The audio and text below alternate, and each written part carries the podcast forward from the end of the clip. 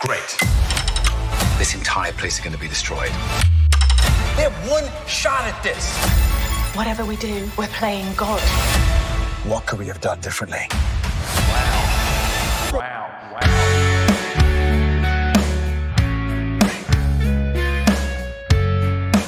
The MCU's Loki has something in common with wine, and it's just they get better with age. And I'm talking about physical appearance. Like, So not like you got the fountain of youth Tom Hiddleston from Paul Rudd, although he has aged very gracefully. It's more about how much better this character has gotten over the years. And also, on top of that, the show Loki has just gotten better and better with each episode. It really feels that way. Episode three, just unreal. We finally got who we wanted, who I wanted to see, and it's Kang the Conqueror back as a variant. Victor Timely. In this episode, Renslayer and what's her name again? Miss Minutes go back in time, give a book to Victor Timely as a kid to send him on the path to becoming He Who Remains. Throughout all that, Owen Wilson's Mobius and Tom Hiddleston's Loki are searching for a way to stop the TVA from imploding, which brings them to tracking Renslayer's, I guess, time door, whatever they call it, uh, time pad. They meet up in the late 1800s at the Chicago World's Fair, where they butt heads. From there, Victor Timely escapes with Miss Minutes and Renslayer. Here's where things get a little weird because it looks like we find out in this episode Miss Minutes kind of had the hots for He Who Remains. Hey, talk about daddy issues. I don't know. Regardless, it did not end well for Miss Minutes or Renslayer, who find themselves back at the scene of the season one finale where he remains as killed. You see him there just decomposing. It's kind of gross, but it makes sense, I guess. Regardless, it doesn't matter because there's a huge tease at the end where we discover that there's some secret about Renslayer that we don't know about that she's going to get pissed. Part of me wonders if it's manipulation. Part of me thinks it's something to do with her lineage and her connection to He Who Remains. Well, we're going to find out the next episode. And we're also definitely going to see more of Jonathan Majors because he was brought into the TVA with Mobius and Loki. It was a nice moment um, where Sylvie let him go. I don't know where Sylvie is now. Hopefully, we see more of her because she's awesome. Oh, hey. Oh, you ready? Okay, okay, let's start. He's walking in now, Kwai. That's what I call him, Kwai, because we're homies. One second. Now, sorry, buddy, but we are not homies. In fact, you are a loser and no one loves you. Well, okay, come on, let's shut up. It's my turn now because we are back with another segment Game of Mischief. All right, honey, let's get started. Life of Loki coming up. What was Alligator Loki's Nexus event? If you guess he ate the wrong neighbor's cat, you are correct. You ready for the next one? I'm going to talk a lot faster now because I just had some maple syrup. Yeah, that's right, Qui Gon here. Let's continue. Time for Thor or Loki. You ready to guess it? Let's do it. The quote is Now they're but humble tools for peace. Did you guess Loki? Well, you're about to be slapped silly, son, because that is wrong. The answer is Thor, as quoted in the not good Thor Love and Thunder. I hope you enjoy Qui Gon here on another segment of Game of Mischief, and I hope you have a sick week. What I liked about this episode was similar to what I've liked about it so far. I've talked about it more than once, and it's the music. But I want to talk about a particular score that I really enjoyed, and it was the literal opening where they showed the time period that they're in for this episode. It was like that 18 late 1800s vibe, you know. doo-doo-doo. I don't know how to, I can't make the sound. Actually, fun exercise right now. How about you try and imitate what you think that sounds like? So we're talking late 1800s. I mean Chicago Fair. Make that sound happen. This is how I envision it.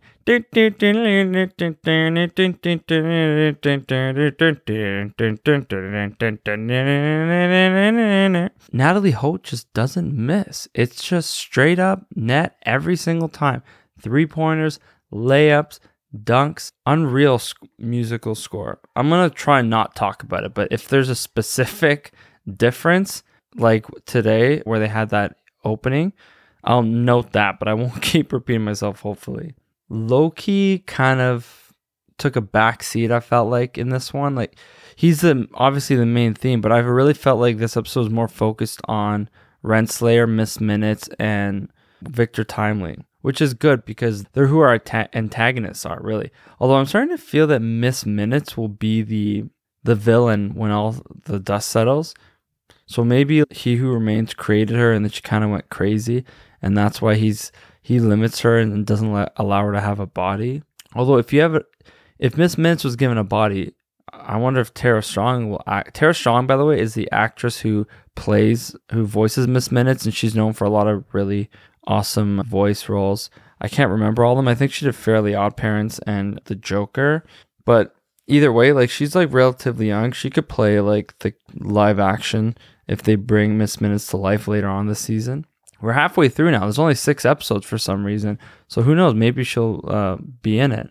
I lost my train of thought now. Uh, Jonathan Majors as Victor Timely did not disappoint.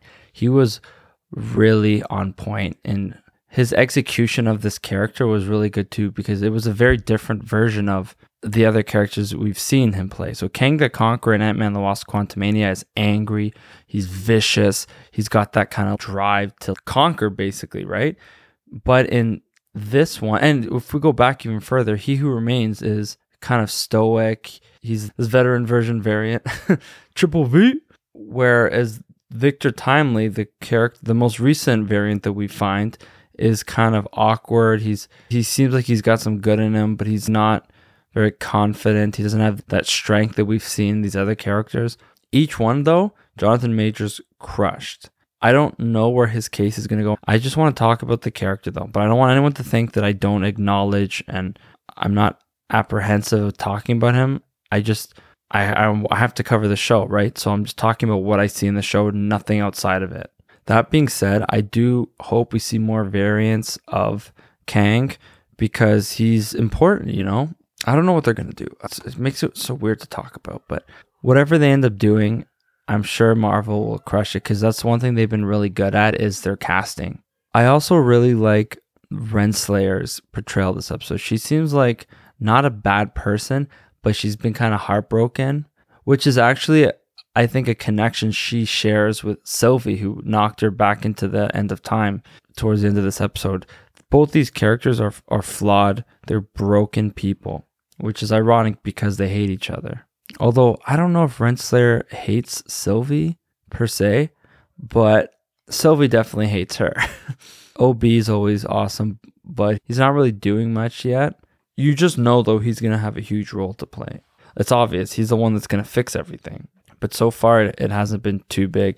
I'm really excited to see the dynamic between him and Victor Timely because Victor Timely looks up to OB because he's in the book, the TVA guidebook that was given to him.